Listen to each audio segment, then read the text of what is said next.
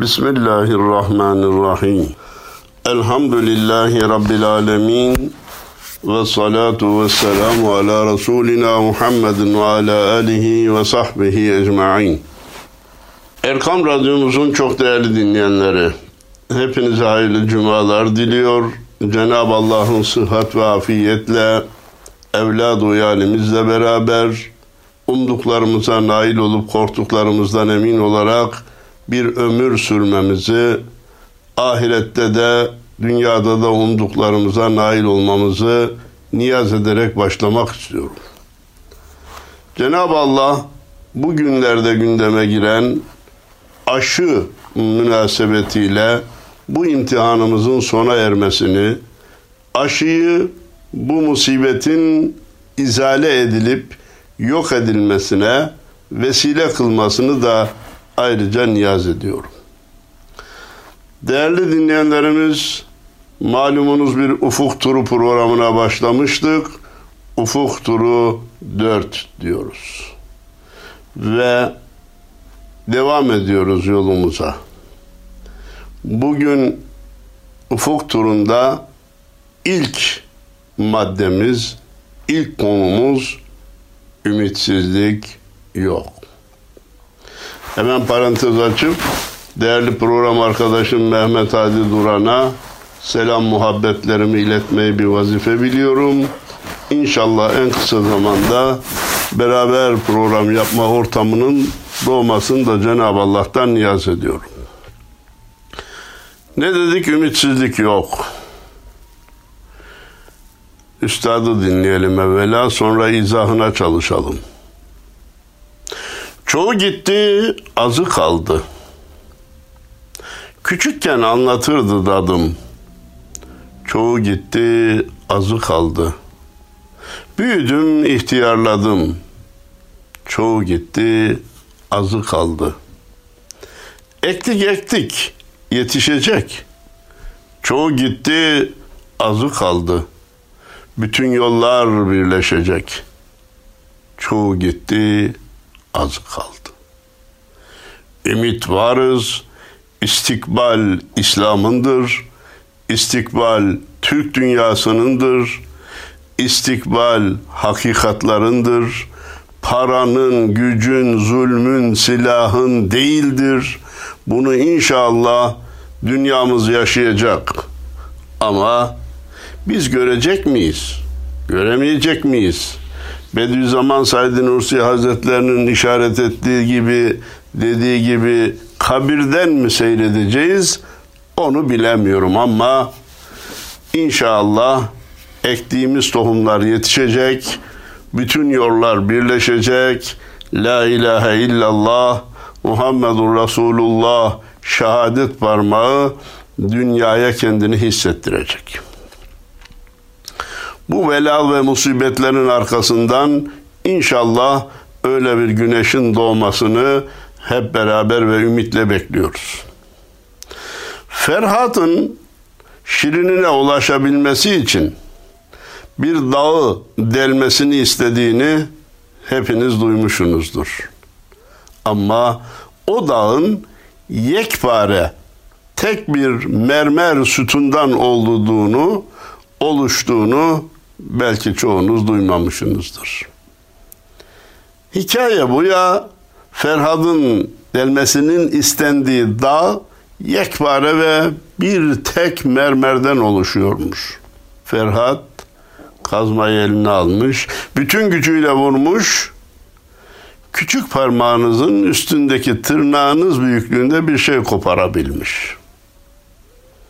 Şu küçük tırnağınız kadar, gördüğünüz tırnağınız kadar bir yer koparabilmiş ve sonra demiş ki devam et Ferhat çoğu gitti azı kaldı. İşte bir Müslüman mermerden oluşan koca bir dağdan küçücük bir parça kurtardığı zaman, kopardığı zaman bile çoğu gitti, azı kaldı diyecek. Bu imtihanın da çoğu gitti, azı kaldı inşallah. Ümit varız, moralimizi bozmayız. Büyüklerimiz buyurmuş ki, altınını bozdur da keyfini bozdurma. Çünkü keyfin, moralin bozulması insan için en büyük tehlikelerden birisidir.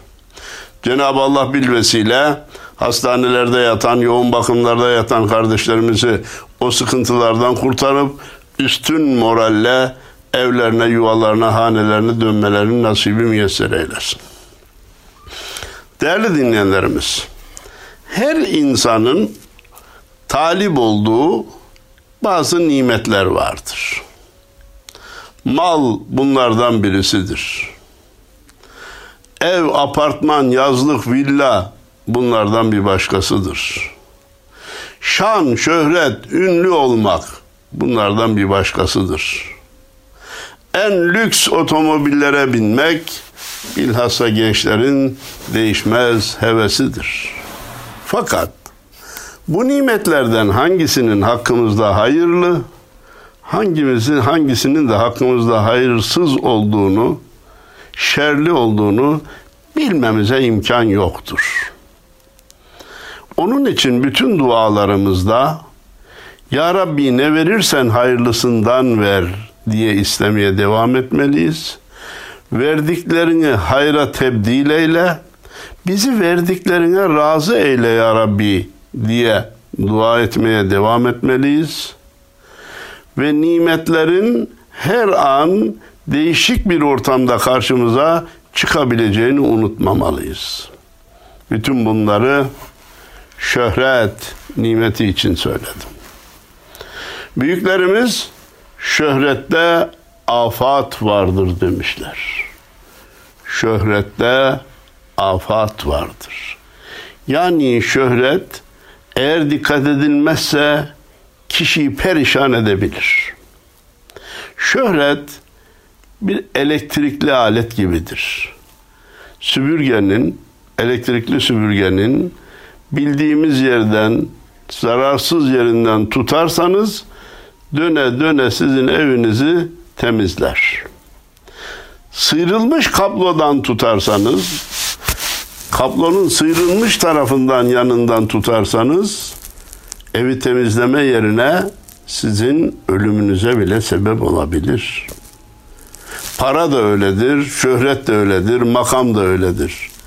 Eğer izole edilmiş yerinden nefse enaniyet kazandırmayacak, bu nimet de Allah'ındır diyecek, Allah'ın verdiği bir ihsandır diyecek, devam edecek olursak bize hizmet eder.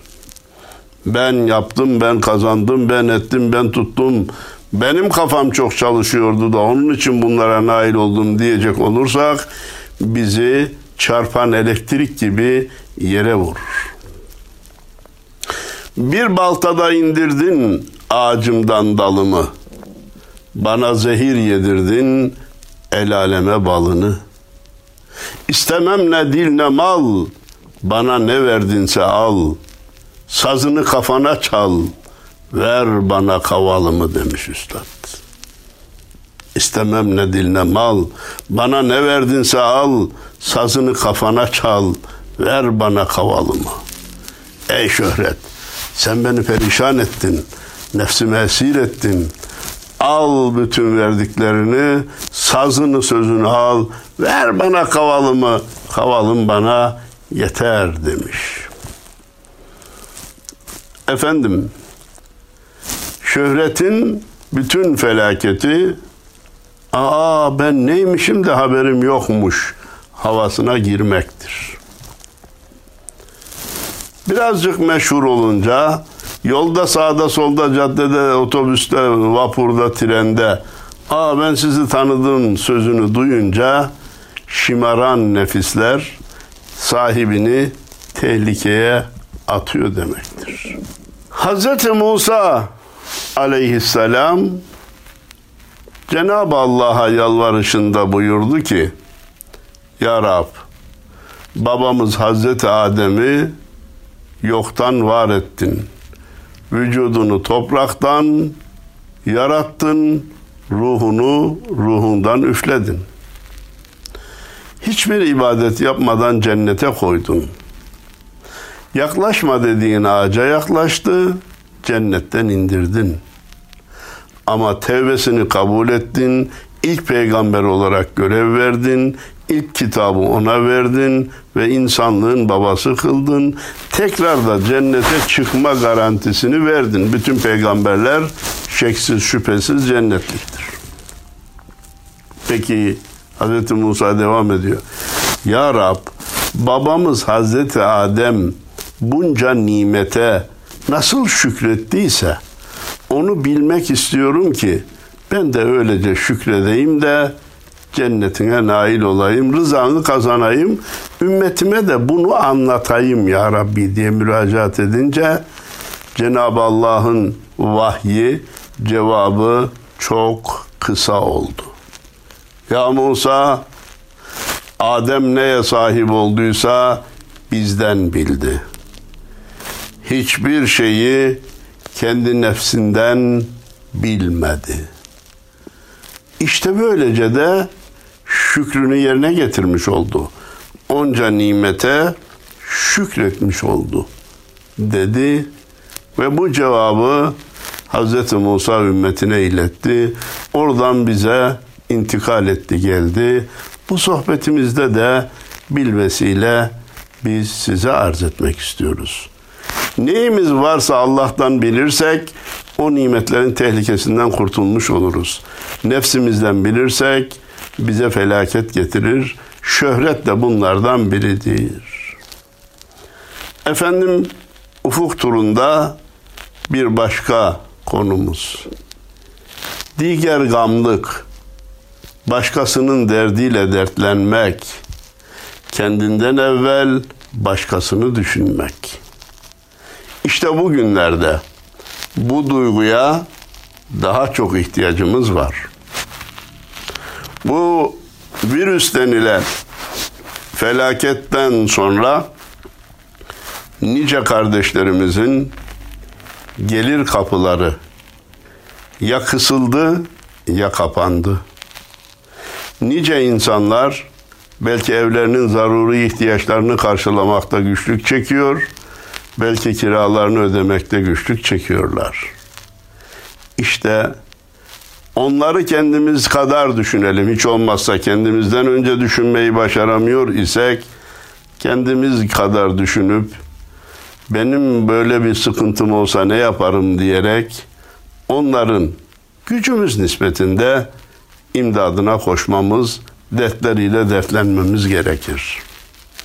Efendim elbette tamamına yetişecek halimiz yok. Ama efendim ben hangisine yetişeyim? Ben bütün fakir fukaranın, sıkıntıda olanların derdine derman olamam. Öyleyse işime gücüme bakıp kendi evime bakayım deme hakkına sahip değiliz. Çünkü tamamı başarılamayan işlerin tamamı da terk edilmez. Cümleyi hafızanıza emanet etmek istiyorum. Tamamı yapılamayan, başarılamayan işlerin tamamı da terk edilmez. Üstad ne diyor? Kazanda su kaynasa sanki ben pişiyorum. Bir kuş, bir kuş öldürse ben can çekişiyorum. Kazanda su kaynasa sanki ben pişiyorum. Bir kuş, bir kuş öldürse ben can çekişiyorum. İşte başkasının derdiyle dertlenmek, haliyle hallenmenin en güzel örneklerinden birisi. Sıkıntıda, hastanede, hastalıkla boğuşan insanların derdine, hiç olmazsa dualarımızla, eğer konuşma imkanları varsa bir telefonla ortak olmaya gayret etmek mecburiyetindeyiz. Ne garip tecelli ki Batı dünyası bunu tamamen unutmuş. Akraba, eş, dost hiçbirini kale almadan yaşamaya alışmış. Ana baba evladını, evlat ana babasını, kardeş kardeşini, amca yeğenini, yeğen amcasını hiç düşünmeden ve bir lokantaya gittiklerinde herkesin kendi hesabını verdiği bir hayata alışmışlar.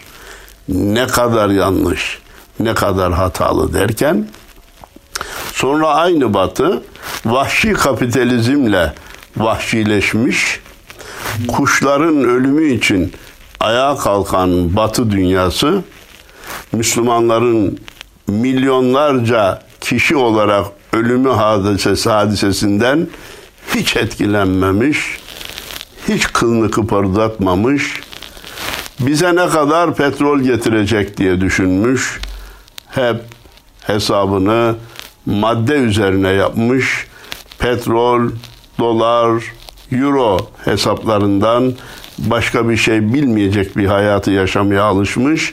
Bu hayat da onları felakete, intihara, depresyona, huzursuzluğa götürmüş.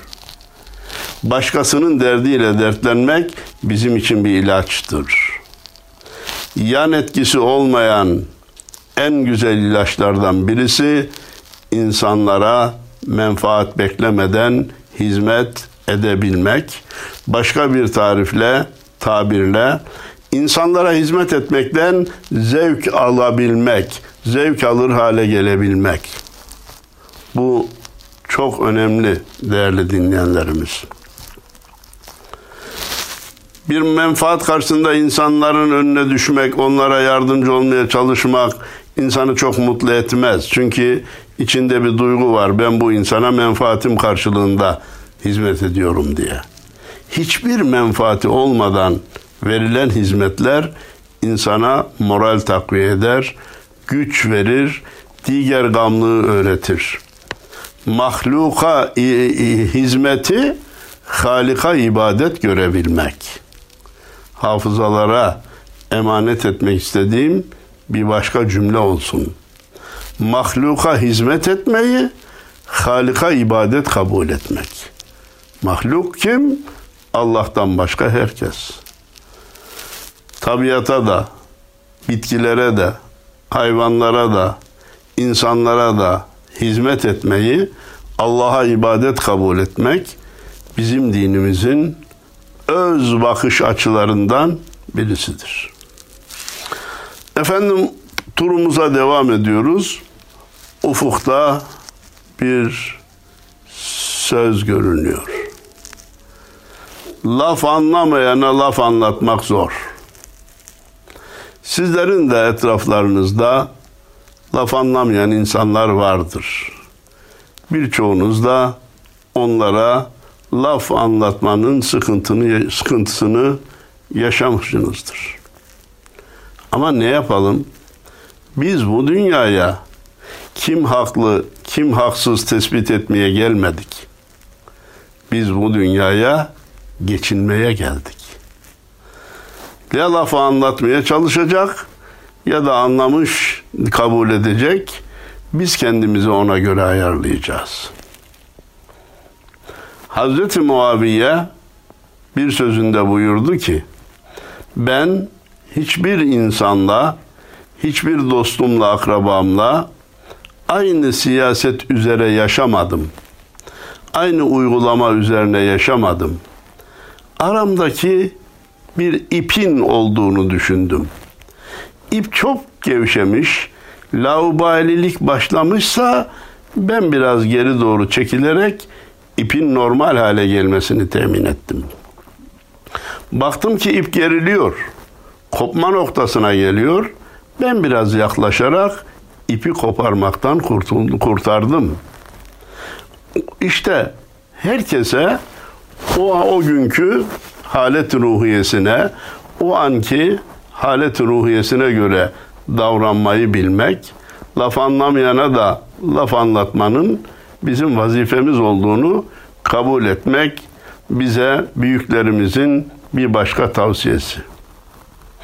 Bu ne hazin mesafe? İki ten arasında. Bir hali anlatanla onu anlamayan da. Diyor ki ikisinin arasında bir iki metre ya var ya yok. Ama laf anlamayanla senin aranda dağlar kadar mesafe var. Bu ne hazin mesafe? İki ten arasında. Bir hali anlatanla onu anlamayan da söz NATO mermer, NATO kafa derler ya ne söylesen işlemez. Ama devam et. Hangi sözün kaçıncı tekrarda hangi insana nasıl tesir edeceğini Allah'tan başka kimse bilmez. Söz ola kese savaşı, söz ola kestire başı, söz ola ağlı aşı, bal ile yağ eder bir söz demiş Yunus. Bir hikayemiz var kısa. Bir çocuk babasını iki jandarma arasında götürülürken görmüş. Telaşla sormuş. Babacığım hayrola nereye götürüyorlar? Babası demiş ki idama götürüyorlar. Ha baba demiş. Ben de laf anlamayana laf anlatmaya götürüyorlar zannettim de üzülmüştüm demiş. Yani laf anlamayana laf anlatmak idamdan daha ağır ceza demiş. Ama ne yapalım ki anlatmak için geldik dünyaya. Değerli dostlar, ufkumuzda parite kanunu diye bir madde var. Ne demek o? Zıtların ahengi, çiftlerin ahengi. Allahu Teala Yasin suresi 3. sayfasında Subhanellezi halakal ezvaca kullaha mimma tunbitul ardu ve min enfusihim ve mimma la ya'lemun. Biz ne yaratmışsak çift yarattık. Sizin nefislerinizi çift yarattık. Erkek dişi, kadın erkek. Yerden çıkan bitkileri çift yarattık. Her bitkide erkek veya dişi organlar var veya ağacın biri erkek, biri dişi. Dünya düzeninde çiftler, zıt çiftler yarattık. Gece ile gündüz, kış ile yaz gibi. Bunlar zıtların çarpışması, çatışması değil. Ahengini size gösteriyor. Zıtlar arasında da ahenk temin edilebileceğini size gösteriyor. Suyu meydana getiren iki gazdan biri yanıcı biri yakıcı ama öyle bir formülle bir araya gelmişler ki söndürücü suyu meydana getirmişler. Evvela eşlere sesleniyorum. Kadın erkek ayırmadan, hiçbirini diğerine üstün kılmadan siz Allahu Teala'nın birbiriniz için yarattığı eşlersiniz. İlk görünüşte zıtsınız. Kadının duyguları başkadır, erkeğin duyguları başkadır. Ama Allah sizi dövüşesiniz, çekişesiniz, didişesiniz, birbirinize hayatı zindan edesiniz diye yaratmadı. Geçinesiniz. Suyun oksijen ve hidrojeni gibi, gece ile gündüzün ahengi gibi, yaz ile kışın olmayınca olmazlık sıfatları gibi birbirinize muhtaç olduğunuzu, birbirinizsiz yapamayacağınızı anlayın, bilin, uygulayın ve şu üç günlük dünyayı birbirinize zindan etme yerine yuvanızı cennet şubesine dönüştürün diyor. Efendim, madde mana da birbirine zıt iki şey gibi görünür. Konumuz neydi? Zıtların ahengi. Maddi imkanlarımızla manevi imkanlarımızı, dinimizle dünyamızı birleştirmedikçe, bir araya getirmedikçe, birbirleriyle uyum halinde çalışır hale dönüştürmedikçe, cami ile okulu, üniversite ile diyaneti barıştırmadıkça, bizim bir sonsuz hayatımız var. Ahiret hayatını dünya hayatına ölçmeyip dünya hayatını, ahiret hayatını kazanacak şekilde yaşamaya gayret etmedikçe mutlu olmamıza imkan, ihtimal yoktur. Bunun için zıtların içerisinde bir ahengin olduğunu çok iyi bilmemiz lazım. Zıtlar arası ahenk, af ve günah yarışta, bütün zıtlar kavgada, bütün zıtlar barışta. mesele bakış açısı bir kere daha okuyorum. Zıtlar arası ahenk, af ve günah yarışta. Bir tarafta günah var, bir tarafta af var. Allah'ın affı her şeyi kuşatmıştır diyoruz. Onu yarıştırıyoruz. Günlük işlediğimiz hatalara bakıyoruz. Eyvah perişan olduk diyoruz. Birbirleriyle yarışıyorlar. Ama inşallah af kazanacak. İnşallah müjde kazanacak. İnşallah rahmet kazanacak. Bütün zıtlar kavgada, bütün zıtlar barışta. Kavga ettirirsen bütün zıtlar birbirleriyle çarpışırlar.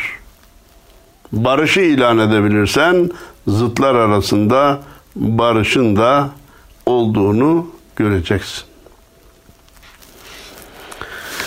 Efendim bir başka belki de bugünkü ufuk turumuzun son dikili taşı dış ve iç ahengi.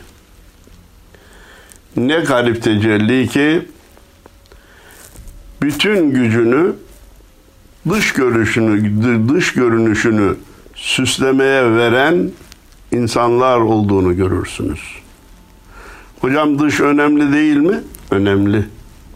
Ama iç en az dış kadar hatta ondan daha önemli. Onun için içi süslemenin, kalp dünyamızı güzelleştirmenin, insanların imdadına koşan bir fert olmanın yolunu bulmak mecburiyetindeyiz.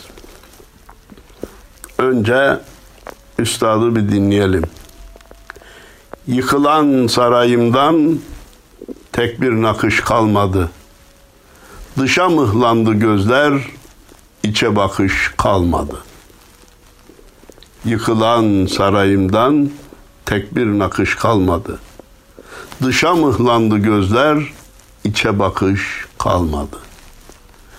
Ne garip tecelli ki diyor ki insanlar arabası ne, markası ne, evi kaç metrekare, yeri nerede, semti nerede, bugün paraya da satılsa kaç lira eder. Bütün konuşulanlar dış ölçüler oldu diyor. Dışa mıhlandı gözler, içe bakış kalmadı. Ya bu nasıl bir insan? Allah'a karşı nasıl bir kulluk yapıyor? İnsanlara faydası ne? Fakir fukaranın yardımına koşuyor mu, koşmuyor mu? Demiyor. Nesi var? Kalitesi ne? Markası ne? Hele o marka düşkünü dostların ve gençlerin yaptığına akıl erdirmek mümkün değil. Duyunca sadece üzülmüyor, kahroluyoruz.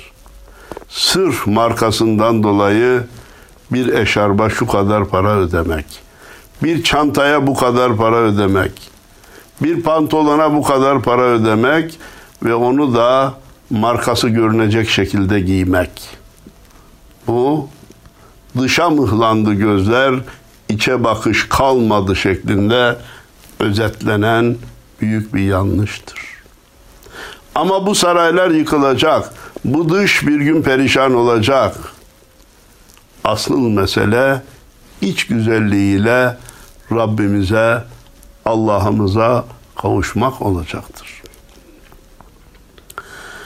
Temizlen de gir toprağa, toprak senden incinmesin diyordu Abdurrahim Karakoç. Dostum, sadece dışını güzelleştirmekle yetinme. Gel şu iç tezyinata da önem ver.